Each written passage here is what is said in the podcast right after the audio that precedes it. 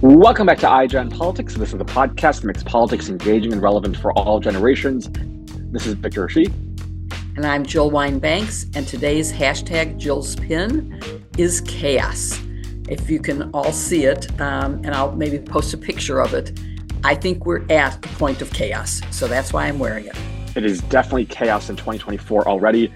Joe Biden's campaign in this election cycle is about much more than finishing the job that President Biden set out to do from day one of his administration and continuing to deliver meaningful results for real Americans. As President Biden says, it is very much about the future of our democracy and the soul of this nation. But many are skeptical about President Biden's ability to win in 2024. Some say he's too, too old, others still don't know enough about all that he has accomplished, leaving them unexcited about voting in 2024. And there are many people, even after all that Trump has done, who still believe whatever he says and refuse to accept the facts and the threat he poses to democracy. Given all of this, today's guest is someone we wanted to hear from to explain the president's accomplishments and campaign messaging and to make clear what must happen between now and election day for Joe Biden to win. And that's because our guest today is Simon Rosenberg. He's a Democratic strategist and operative. Simon has worked on several different presidential campaigns, including Michael Dukakis, who, of course, Victor, I know you don't remember, and Bill Clinton, who you probably do remember, at least as Hillary Clinton's husband. Um, he has also worked for the DNC and founded a very influential organization called the New Democrat Network. Currently, Simon produces a weekly newsletter called Hopium, and appears regularly on my favorite channel, MSNBC, and other cable networks. Thank you, Simon, for being with us today. We're really glad to get this conversation going, especially because this is the day after that we are recording this, the day after the new um, the, the caucuses in Iowa. It's great to be here, Jill and Victor, with both of you. Yeah, it's great to see you too. So we're recording this podcast exactly one day after uh, the Iowa caucus. Trump came out on top, unsurprisingly. DeSantis came in distant second, and then Nikki Haley came in just two points behind DeSantis, despite her really investing um, really no time in Iowa, and DeSantis spending a lot of time in Iowa and money that she did not. So I'm wondering if how do you see last night's results impacting the primary campaign, if at all? Look, Trump's going to be the nominee. I think it's just a question of how long does it take and how much pressure does he really put on Haley and DeSantis to get out. I think though there are some warning signs for the Republicans. I mean, I it's my general view um, when I look at 2024, I have this basic take, which is that Joe Biden is a good president. The country is better off. The Democratic Party is strong and winning elections all across the country, and they have Trump. And by what I mean by they have Trump is that Trump to me is one of the worst candidates for major office in the history of the country. That he's uh, a far more degraded, extreme, dangerous uh, candidate than he was in 2016 or 2020. Uh, that he his performance on the stump has been wild and erratic, um, and that he's got you know they're taking the Republicans are taking an enormous risk by nominating him because they really are taking somebody with unprecedented levels of baggage, so many different things that could knock him out of contention, and they're daring the American people to support this guy despite everything that he's done. It, it's not prudent and smart in our traditional, you know, way that we look at politics. And I think there are three quick warning signs that I saw last night for the Republicans. One is turnout was very low. I know it was cold, but cold can only account for a small percentage of what we saw. I mean, the, you know, the Republicans have been struggling with performance all across the country since Dobbs. This is another struggle, another performance, um, another underperformance by the Republican Party. Turnout was way, way off. Not easy to explain, other than there's a, a lack of enthusiasm, frankly, for the Republican candidates. Second is that we know from polling, the NBC poll, that Nikki Haley supporters, a plurality of Nikki Haley supporters said they would vote for Biden over Trump in the general election.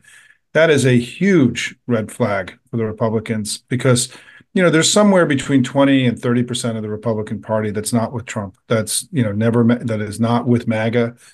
Um, and the question is, how many of those folks will hold their nose and vote Republican? How many will stay home? How many will come vote with the Democrats? This polling, a very credible, the most serious pollster you know that we have in the business, suggested that there could be a significant break from Trump uh, if he's the nominee. And then the third uh, the third point I'd make is is something similar to that, which is that you know, today we even saw in a Fox News interview one of the Haley supporters in New Hampshire saying, just interviewed on Fox News, that, you know, if Trump wins, I'm going to be voting for Joe Biden. The chance for there being substantial erosion um, in the Republican brand for Trump because of his legal problems. We now know from polling, and there was more polling last night, that 30% of Republican voters said that if Trump is convicted of a crime, it could be a disqualifier for them. That's a big number. And so, yes, the Republicans are feeling good today. Trump won handily, but there are lots of warning signs for the Republicans as we head to this next stage of the election. So I have some follow-up questions from yeah. that. I have a number. I hope I can remember them all. One is, of course, yes, he won handily, but he only got about 51%. Yep which means that there was 49% who wants someone other than him yep. be the nominee. And that's a huge number to be yep. going against that I, I think we need to, you know, delve into. Um, secondly, I think convictions are going to be coming soon. And so that could also influence it. And as you said, you saw people who said, if he's the nominee, I'm voting for Biden. And yet, on our favorite network, we're seeing a huge amount of repetition of one particular New Hampshire voter who said that she would vote for Haley and she would not vote for Biden, that she was sick of basically two white old men yeah. being the nominees and she couldn't stand either of them and she was going to vote for Nikki Haley. So that sort of goes against the other yeah. things that we're both saying but can you sort of delve into that? And also yeah. the 14th Amendment plays yep. a role because he could get knocked off the ballot. He is off the ballot in several states. The Supreme Court is taking it up next month. And that could affect a lot. If they go along with the Colorado opinion, then he's yep. off the ballot. I, I, think this, Jill, this gets to some of the things I was saying, which is that, you know, the Repub- Donald Trump and MAGA are very unattractive, right? It's ugly stuff and it's ugly to Republicans, not just to Democrats and independents. And we know that because in 2022, um, in the battleground states where there were Trumpy candidates, they bled Republican voters and they voted for us. And it's one of the reasons that we did so well throughout the battleground. I mean, we did better in in seven battleground states in 2020 in 2022 than we did in 2020, which and it was supposed to be a bad year for us, right? And it was Arizona, Colorado, Georgia, Minnesota, Michigan, Pennsylvania, and New Hampshire. We actually did better than 2020. We got all the way up to 59% in Colorado, 57% Pennsylvania, 55% in Michigan. And, and what that requires is for their coalition to split, right? For the Republican coalition to split, for their and we there is as you pointed out there is a lot of data suggesting that trump is going to struggle as trumpy candidates did in 2022 uh, across the country to bring his coalition back together to make it competitive. And remember, he had lost last time, right? So he needs more votes. And there's a lot of data and evidence that he may actually get less votes than last time. And he's a damn look, he's a damaged, damaged guy. Even the 14th Amendment issues, I mean, whatever way you look at this, he's the worst candidate to run for president in the history of the country. And we have to start getting more comfortable just saying that, right? That he is, and it's a and it's tragedy for the United States. The Republican Party has gone back to this guy. So you know, I feel like yes, there are war- there are warning signs for the Republicans everywhere you look. And one last question um, yeah. as a follow up. Based on what you're saying, will the choice of a vice presidential candidate make a big deal difference? Could it make a difference? And who do you think he might be considering? It's a great question. I, you know, I, I don't really know is the answer. I mean, I, I I think that it's hard to imagine that there is an olive branch candidate that there that he could tolerate um, given that he, you know, and I think it's very, you know, it's I, I I struggle with this. I mean, Nikki Haley would be sort of in conventional politics the right pick for him. I just think that's not going to happen. Trump's a misogynist, and he, I don't think he's. I think he's going to struggle to put a woman on the ticket. I think it's going to be difficult for him. I think he's going to play around with Robert Kennedy and try to claim that that might be a unity ticket. Right? It's so also, I think, co- comedic and ridiculous. Um, I don't really know. My gut is that he's going to go with a steady kind of boring like Pence figure who doesn't, you know, challenge him in the limelight because he's look, I think Trump is, you know, based on his performance, he's not as in touch with the real world as he used to be. And and I and I and he's making enormous mistakes on the stump. I mean, he came out against the ACA the other day, which was an incredible unforced error. Um, he's making daily comments that are being easily used by us. So I, I think we can't mm-hmm. do not, I think, ascribe to him this great strategic genius, right? He's kind of crazy and he's doing crazy stuff. And it means that he's likely to make a really kind of crazy pick or or at least somebody who won't threaten him on the ticket. But I do want to go back to one thing, Joe, that I, I that you had said, and I I don't want to gloss over it, because I have this view about what's happening with this polling. We now have a lot of polls that say that ask the question differently in every poll that if Trump is convicted of a crime or a felony or whatever, will it change your vote? And we know that in some of the polls, the movement can be substantial, you know, eight, ten points in battleground states, for mm-hmm. example, in the in the New York Times polls. And my argument is we're already there. Courts have already determined that he tried to rape E. Jean Carroll in a dressing room in a department store. Courts have already determined that he led an insurrection against the United States. Court, courts have already determined that he led he led a decades long massive fraud uh, against the state of New York. And I think these are things that are already known. And we know that he um, uh, stole secrets from the United States and lied to the FBI about it. We don't need a, a trial to determine the answer to that.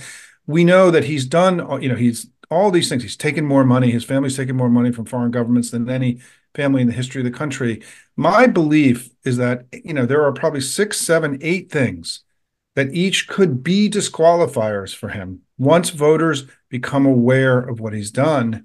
Yeah. Because we're already seeing a lot of data suggesting people are sensitized to this already. They're aware that he's kind of a bad guy who's done bad things. And I just don't know. It's part of why the Biden campaign needs to get going, right? Is that we need yeah. to share with the American people all this new information that we have since 2020, that we didn't have this information before and I it's why I don't think I think I think we as a party made an enormous mistake a few years ago in waiting for Mueller, as we were calling it, right? We were waiting for Robert Mueller to come in and do his thing. And it and what we didn't do during that period was engage on the substance of the charges against Trump. We allowed the judicial system because there are lots of good lawyers in the Democratic Party, and we respected the process. We need to move this discussion out of the courts and into politics. And it's really important now that Democrats don't wait for um, you know uh, Jack Smith or wait for other uh, trials to happen. We have to engage on these matters right now. We can't wait any longer. It's important. Yeah. That's really interesting. We want to delve into what the Biden campaign should do specifically on that and messaging and how how do we get people to understand the threat of Trump. I have one last follow up question yeah. for Iowa, which is, you know, we, we mentioned that around 51% of people voted for Trump. Yeah. But Simon, you and I, we talk a lot about the youth vote. And yesterday, I'm pretty sure only 21% of young people voted for Trump. Does that raise any concerns for you in terms of how much kind of or the lack of youth support that Trump has? Listen, I think Trump is so was such a bridge for so many young people, not for everybody. I mean, they're particularly some young men who I think have been very um, enamored with his kind of machismo and everything else. I think, you know, and have have grown up, you know, people your age, Victor, right? I mean, who who he was their first major political figure that they ever really encountered. And, you know, like Ronald Reagan, I mean, Ronald Reagan turned a lot of young people into Republicans back in the 1980s. I was in college in those years. And it's very possible that we're starting to see some evidence that Trump has reached young men. I, I think young women are unavailable to him uh, to a great degree, and I think that many young men will also be very unavailable to him. And so, I mean, if you you know this, I mean, Victor, you write about this every day. I mean, if you look at his agenda, he wants the planet to warm faster. He wants more dead kids in schools. He wants more. He wants many of you to lose your health insurance. Um, he wants to return the economy to being one that's controlled by oligarchs and not by people. I mean, we can we can go down the long list of things. Trump is more distant from the priorities of young people than almost any possible politician one could imagine. And it's why I still have this just deep abiding kind of optimism about this election. I think that once we fully engage, and there is a real debate, not what's happening now, because the Biden campaign has not fully stood up. that you know I think we can win all these arguments and win the election. I feel really good about it. But look, we have a lot of work to do. Trump is, you know, where where his great advantage over us is his ability to control the daily discourse and to be really loud and push the media around. You know, we're not so good at that. And Joe Biden, you know, is an average communicator as a president. I think I don't think we should try to oversell his abilities because I think it would, you know, we need and that's why we need a campaign. I think the campaign is going to be carrying a significant amount of the communications burden, more so than a traditional campaign, and we need to get going. Let me just add or interject that the machismo that he portrays is not only not attractive, the men who follow him will not be attractive to the women of that generation either.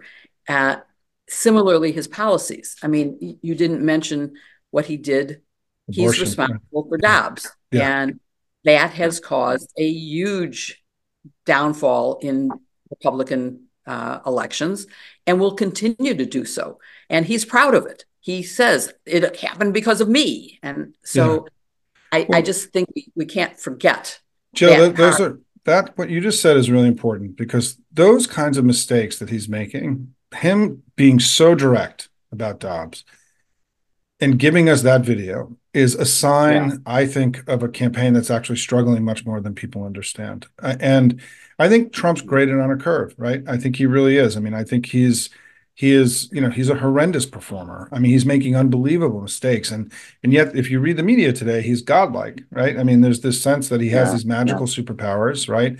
And that there's this sort of magic, even though you know, MAG has gotten beat in 2018, 2020, 2022, 2023. We just keep beating them again and again and again. Yet somehow there is this magical, you know, powers that he has, this Harry Potter wand that he's got in the in the back room, and he is much more like the Wizard of Oz than Harry Potter in my in my view. Um, and and that's part of how we have to, you know, run this campaign. Victor, I know you wanted to ask something there. Oh no, I, I was just going to ask, and, and, maybe this is a good time to talk about the Biden campaign because you know you mentioned that it hasn't really taken off in the way that you would hope.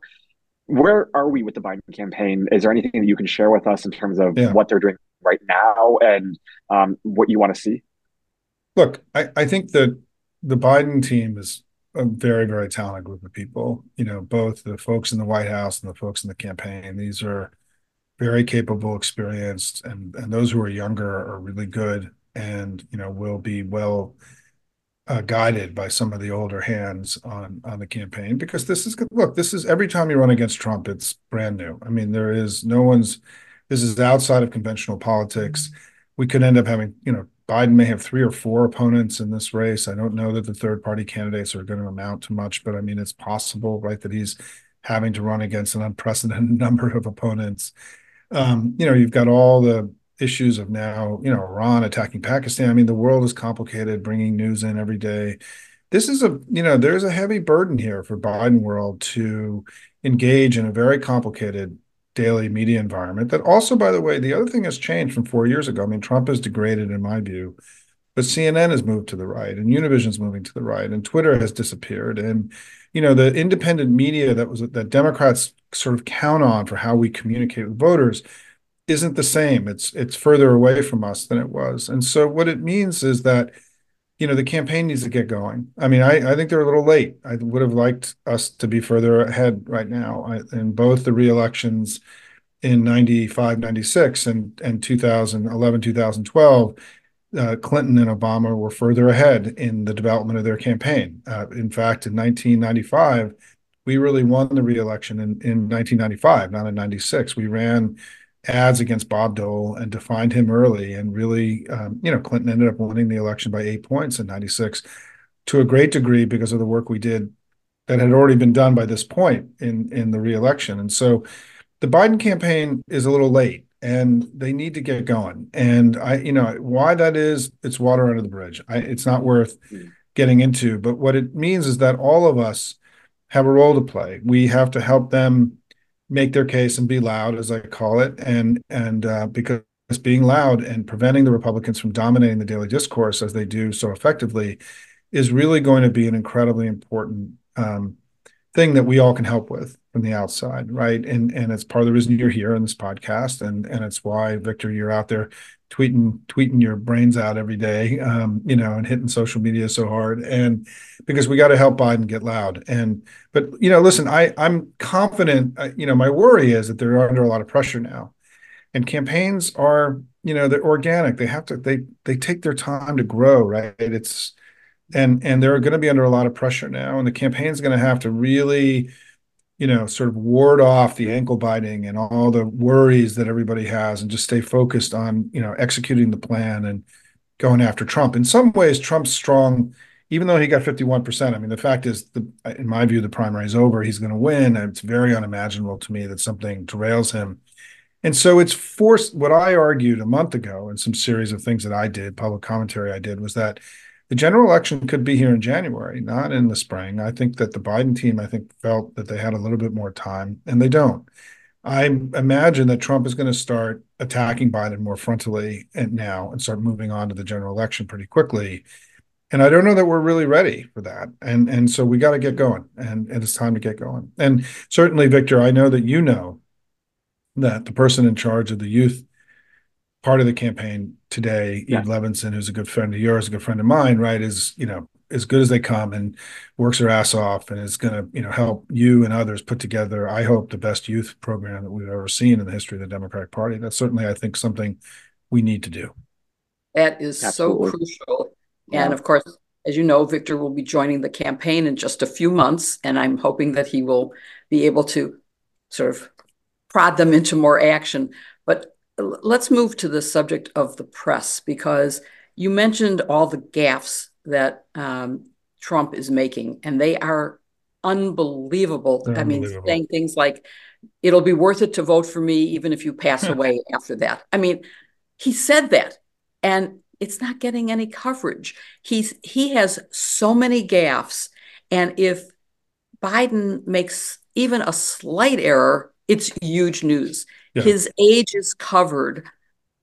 And nobody talks about the fact, in my opinion, he looks a lot healthier than Donald Trump.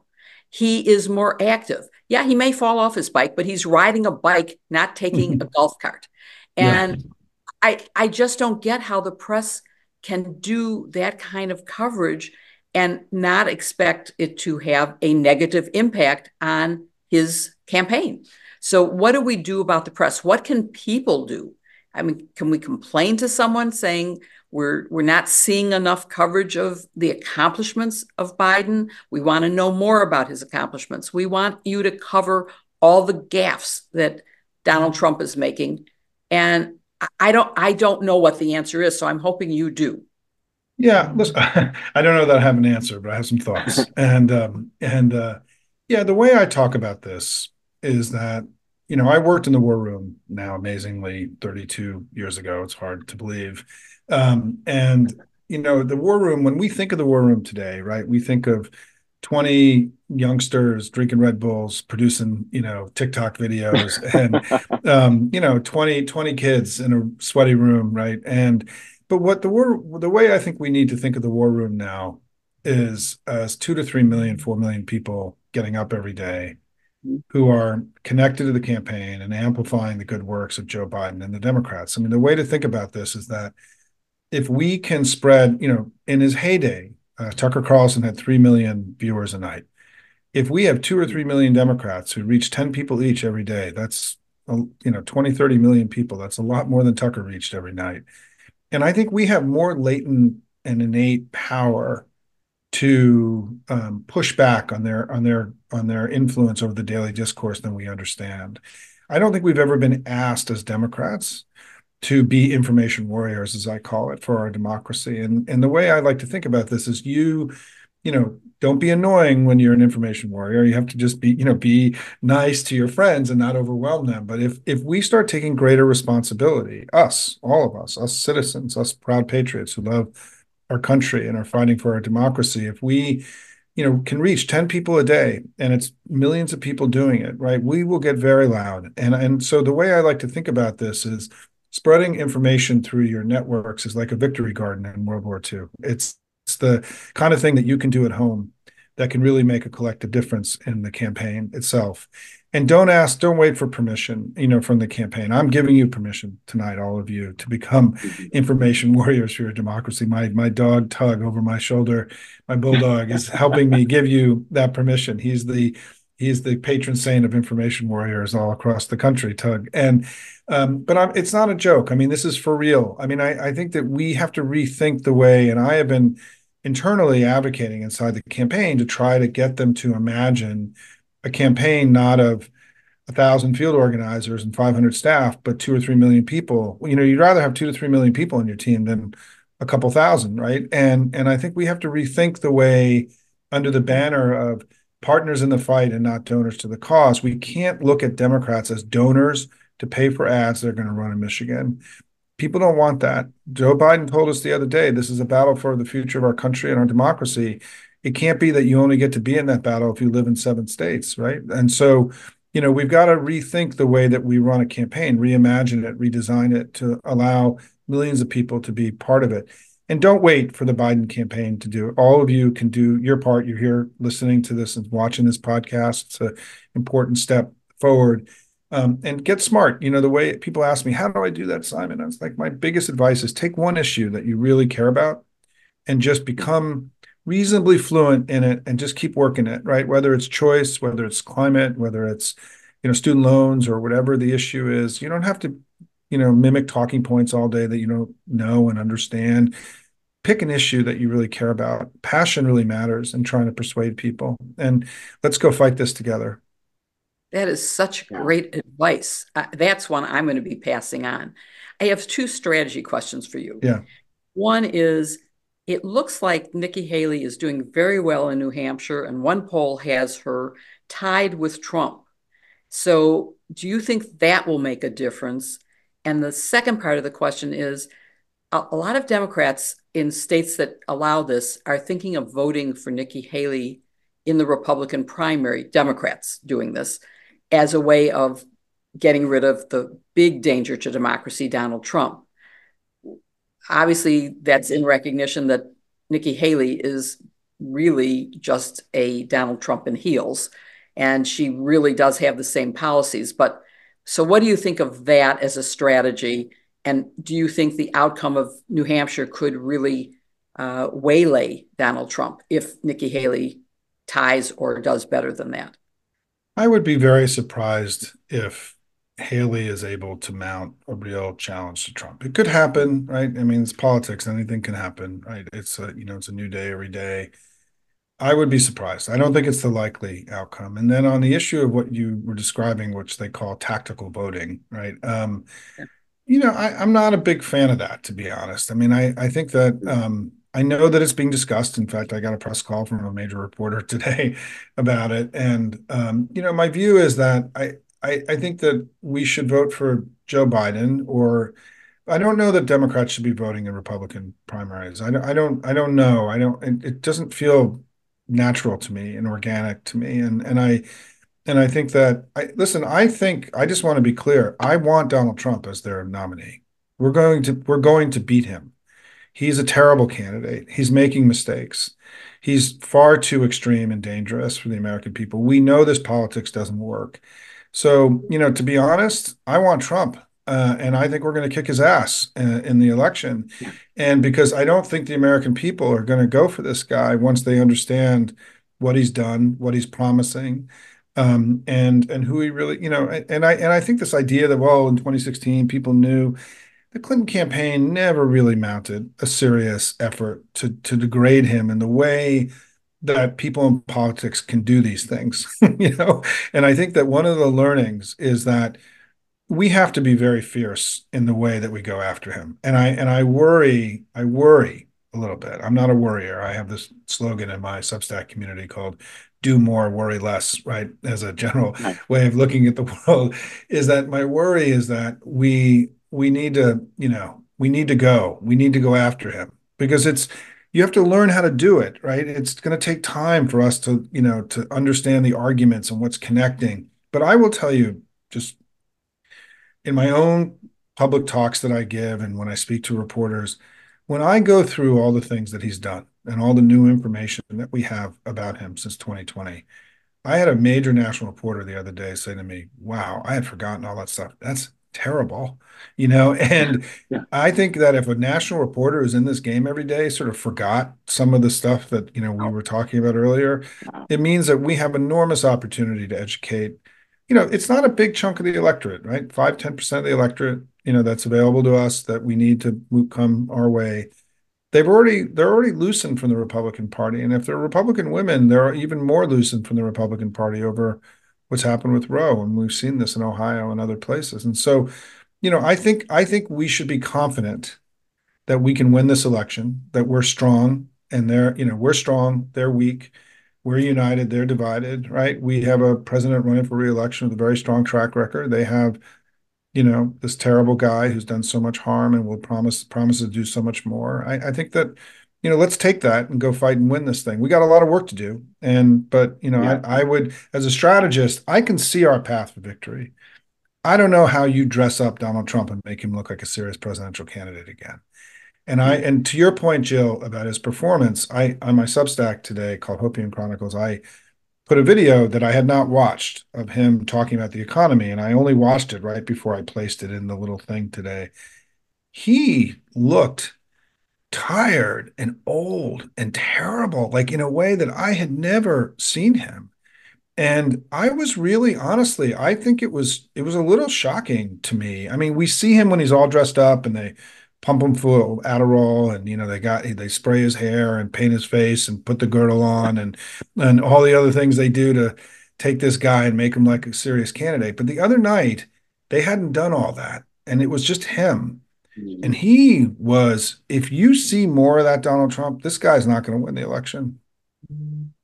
Yeah, that's and and we hope that the media will start showing that version of Donald Trump as well.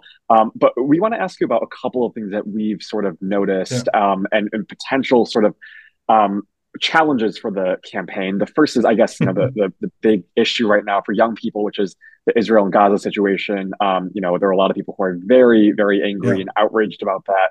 Um, How should the campaign be addressing that? Because at least when I talk to my peers, you know, there doesn't really seem to be a very satisfactory answer. They think that Joe Biden is genocide. They call him Genocide Joe now. They say that Yeah. he's um, really committing um, really bad crimes. What do you think of that, and sort of how the campaign moves forward with that and addressing that group of young So I think it's one of the reasons why the campaign, I think there are opportunity with young people is unprecedented, but also some of the challenges are really significant, right? Joe Biden is not a candidate who's going to be producing daily shareable social media video in the way that we would need, Victor, for you. If you were, you know, when you join the campaign or whatever you're going to do, you know, these tools that you need to reach your peers, we're going to not have as many of them as we would want in, in, in many cases. And we're going to have to get very creative. I, I think two things about the Israel um, Hamas issue. One is that I'm very doubtful that for the average young person who's voting next year, that by the time the election comes around, given all the other issues, the economy, healthcare, climate, guns, you know, abortion, that this will be a major voting issue for a large number of young people. It, it is, there's incredible intensity, I think, on this issue among a small number of people, and they're, they've been very organized and very loud, and, you know, we, and, and we should respect that, by the way. I mean, I think we got our butts kicked a little bit in the social media game, and we need to learn from that and, and to be more aggressive. Um, I do think that Biden's just going to have to make his case, you know, that he did what he believed was the right thing to do. I mean, my own view, and I was saying this from the very very first day, is that the na- the idea that the fate of the Democratic Party was going to reside in the hands of Bibi Netanyahu was not something that ever was comfortable for me personally. And I think Bibi Yeah. needs to go, right? I mean, one of the critical things for us being able to go back and reach some of those people is things have to get better there, right? And and Bibi's got to go, and there's got to be some kind of sense that we're making progress. I mean, Biden's working his ass off uh, to try to mitigate the damage and also create some kind of next act, you know, that happens. But I also think so. I, I think, look, we have every candidate has got assets and liabilities, right? Like this is definitely an area that we're going to have to work on. It's not, you know, we've got work to do, but I think it's for most young people, we're going to be able to get to a draw on this. Yeah. Um, but for some, we're not, and and that's going to be something we've got to continue to fight and work through and not give up because I think Biden made the right call. It was a tough call, And I think for your generation also, you guys are now having to deal with really hard, tough, complicated issues that don't really have a, even though it's being painted as a black and white issue, this is not a black and white issue. This is a deeply complex issue. And and that's good also by the way the good thing here is that for young people i think the second part of it victor is i have this theory and i may be wrong about this and we'll talk in a few months that this also kind of woke up young people a little bit about the election and and it's going to turn more young people on to realizing they need to participate as opposed to drawing them away from voting and participating that in the way that 9-11 kind of woke up many young people millennials this issue, I think, has made it very hard, particularly if you're in a college, right? I think it's very different if you're working or you're outside of a college setting. This is, I think, woken up a lot of young people to saying, like, wherever I am on this issue, I got to go be in the game, right? And I hopefully that it will drive turnout. Hopefully it will help us, but we have to keep working. Yeah. I don't think if you are angry at Joe Biden you know, for what he did, you don't end up voting for Trump, right? Because Trump is obviously in a crazy place on a lot of this stuff. So, you know, we've got work to do. Look, we have a lot of work to do. I'm, I'm very optimistic today, right? I feel good about where things are because I've been through presidential campaigns. I know the arc mm-hmm. about how a campaign goes, and I'm optimistic. But I want to be very clear, right? We have an incredible amount of work to do, and victory is not guaranteed. We know that from 2016. But I also feel really confident, given that Democrats have been since Dobbs, and as you mentioned, Jill, in spring of 2022, we've been outperforming expectations in all sorts of races all over the country. Republicans have been struggling, and I would much rather be the party that's winning again and again and again in all kinds of races, including in places like Ohio, right? Than the party that keeps underperforming and losing. And that's why I think that that um, the fall off, the drop off on turnout last night in Iowa was very, you know, if if you're a real Republican strategist and not a Trumpy guy, right? That turnout number was not good. you know, it was a sign that all is not right in the Republican Party because that's what's been happening in other elections. Their voters have not shown up. They didn't show up in the midterms and the battlegrounds. They didn't show up in 2023. Mm-hmm. And why should they, right? The, what the Republicans are offering today is the ugliest offering that we've seen in a political party potentially since the 19th century in the United States. And so there shouldn't be a surprise that there's even a, a kind of like, I'm not into what my party's doing. You know, they're going being crazy these days among Republicans and they're sitting it out. It doesn't mean they're going to sit it out in the fall, right? But Donald Trump, I think, has a much higher hill to climb than Joe Biden does, um, you know, heading towards 2024. Yeah. And and to your point about how bad the turnout was in Iowa, on the other hand, Joe Biden just announced some really massive fourth quarter fundraising numbers. Yep. And it that bodes very well for the campaign. Um, but I also want to just ask you, uh, going back to the uh, Hamas issue, it seems to me that there's a, a, fundamental misunderstanding among young people about what's going on. And as you said, it's a very complex issue. But also, has anybody thought about what would happen if Donald Trump had been president and had taken us out of the UN, had cut off all of our allies, and stopped being a coalition builder, and someone who definitely admires the strong man Netanyahu, wouldn't it be worse if would, he were the president?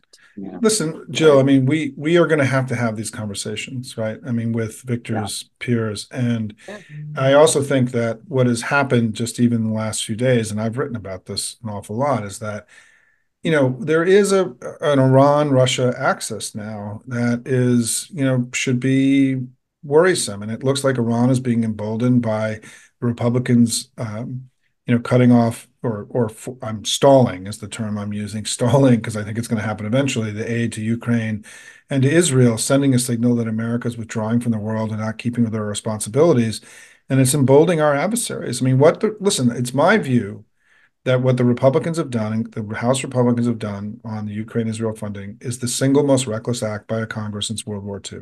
Period. Over and out. It's endangering us in ways that are that are potentially going to dramatically impact Victor's generation far more than anything that's happening on the ground in Gaza. And just the fact that Iran in the last few days has struck both in Pakistan and in Iraq as a sign of their growing ambition and their less and their and the deterrence effect of the United States is weakening because we look like we are a big global mess right now because we are because of MAGA. And so, you know, these are, I think that we're, Jill, to your point, we're in the very early stages of a big conversation about how the world is going to work uh, in in the future, and there's so much at stake here. And and look, the the it so I, I I'm confident that during the course of the campaign that we have a strong case to make, and and we go we need to go make it. Yeah, that is a challenge for us. Um, you know, you mentioned a lot of tangible and concrete things that our audience could do. Um, I know we're running short on time. Is there anything else that you would recommend our audience to do ahead of 2024? Where can they find you? You are like all over yeah, the place. I know, I know. Um, so one is, you know, give whatever you can give to the Biden campaign immediately, right? Just 25 bucks, get the email, start engaging, watch the ads.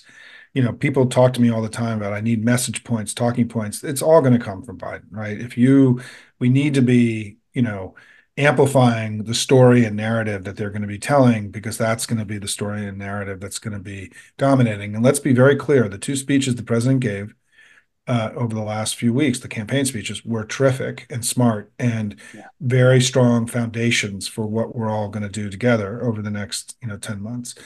Um, the second thing is um, whatever you're going to do, whether it's postcarding or canvassing or phone calling or texting or um, you know being an information warrior, you donating, right?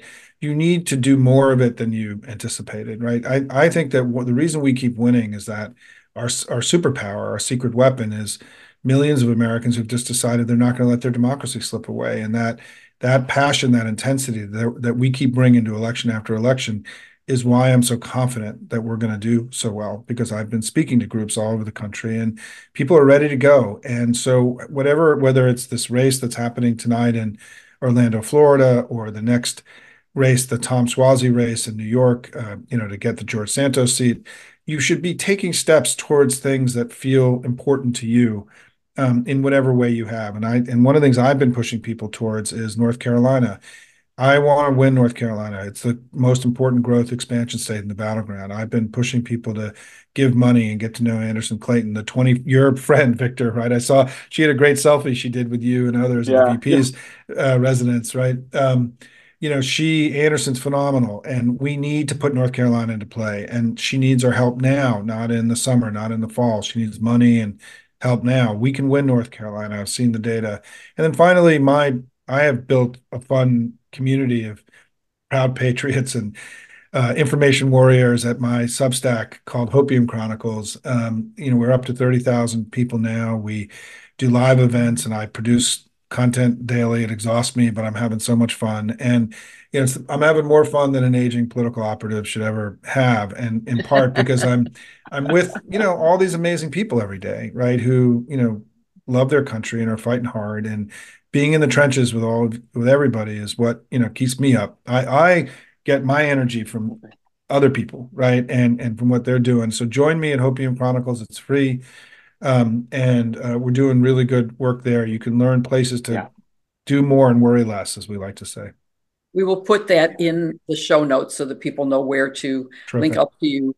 Um, one question that um, I get a lot is how do we know where our money will be worth spending? What are the winnable yeah. states what are the winnable districts? Do, do you have something like that in your? Yeah. Uh, so the way okay. I do it in my Substack, and I'm being very careful because I actually ran a political organization for many years that only worked in the swing districts and states, and all of our money went into races we never knew we could win or not. So I've done this before, um, and backed candidates like Gavin Newsom and Cory Booker in their earliest, and Kamala Harris. I mean, I spoke to the vice mm-hmm. president the other day.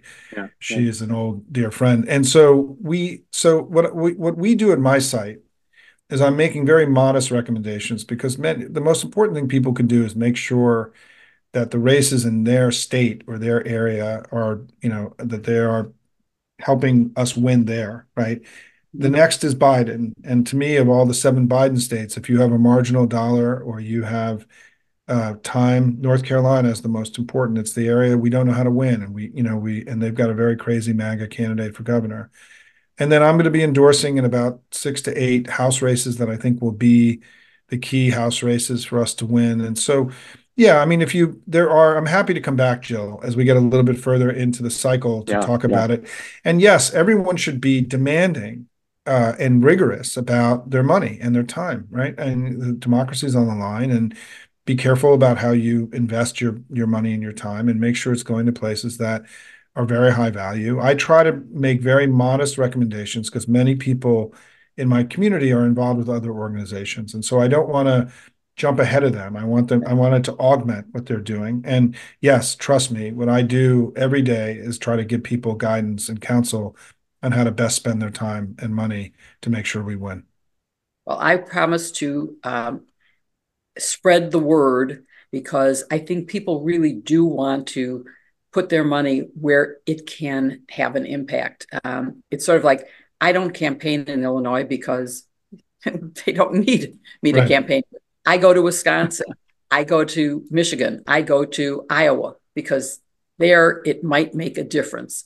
And that's what's important. So yep. even just joining a phone bank or sending yep. postcards really does make a difference. It motivates yep. voters. And so having the names of candidates that we should be supporting would be really great. So I'm going to start following you on Hopium to find yeah. out who I should be supporting and sending my money to. Well, and Jill, the next one, the next one is February 13th in New York, New York 3, Tom Suozzi. This yeah. is, we absolutely mm, must yeah. win. We need to take that seat away from the Republicans and, and win. This will be a huge, this is a huge battleground. Everyone needs, everyone needs listening today. Please donate, make calls, do whatever you can. All hands on deck in this one. It's coming up in just a few weeks. Early voting starts soon. We got to get to work.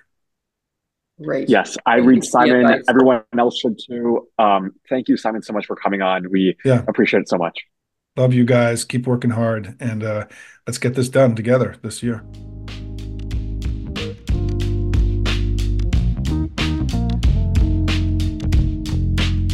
Thank you, everyone, for watching or listening to this episode of iGen Politics. We hope you enjoyed it as much as we did. We'll be back next week with a brand new episode. Uh, but in the meantime, be sure to follow us wherever you follow your podcast, whether it's Apple Podcasts, Google Podcasts, Spotify. We are there to find us there. But if you want to watch us, you can also do that at youtube.com slash politicon, youtube.com slash politicon, and you also get to see Jill's great pin, the chaos pin. So uh, thanks, everyone, for uh, watching, and uh, uh, tune in next week. And don't forget, you have to vote because you saw how just a few thousand votes made a difference in who came in second in the Iowa caucus, and, and it could make a crucial difference in New Hampshire. So everyone has to go out and vote. Of course, not in the Republican primaries. We want you to vote in the Democratic primaries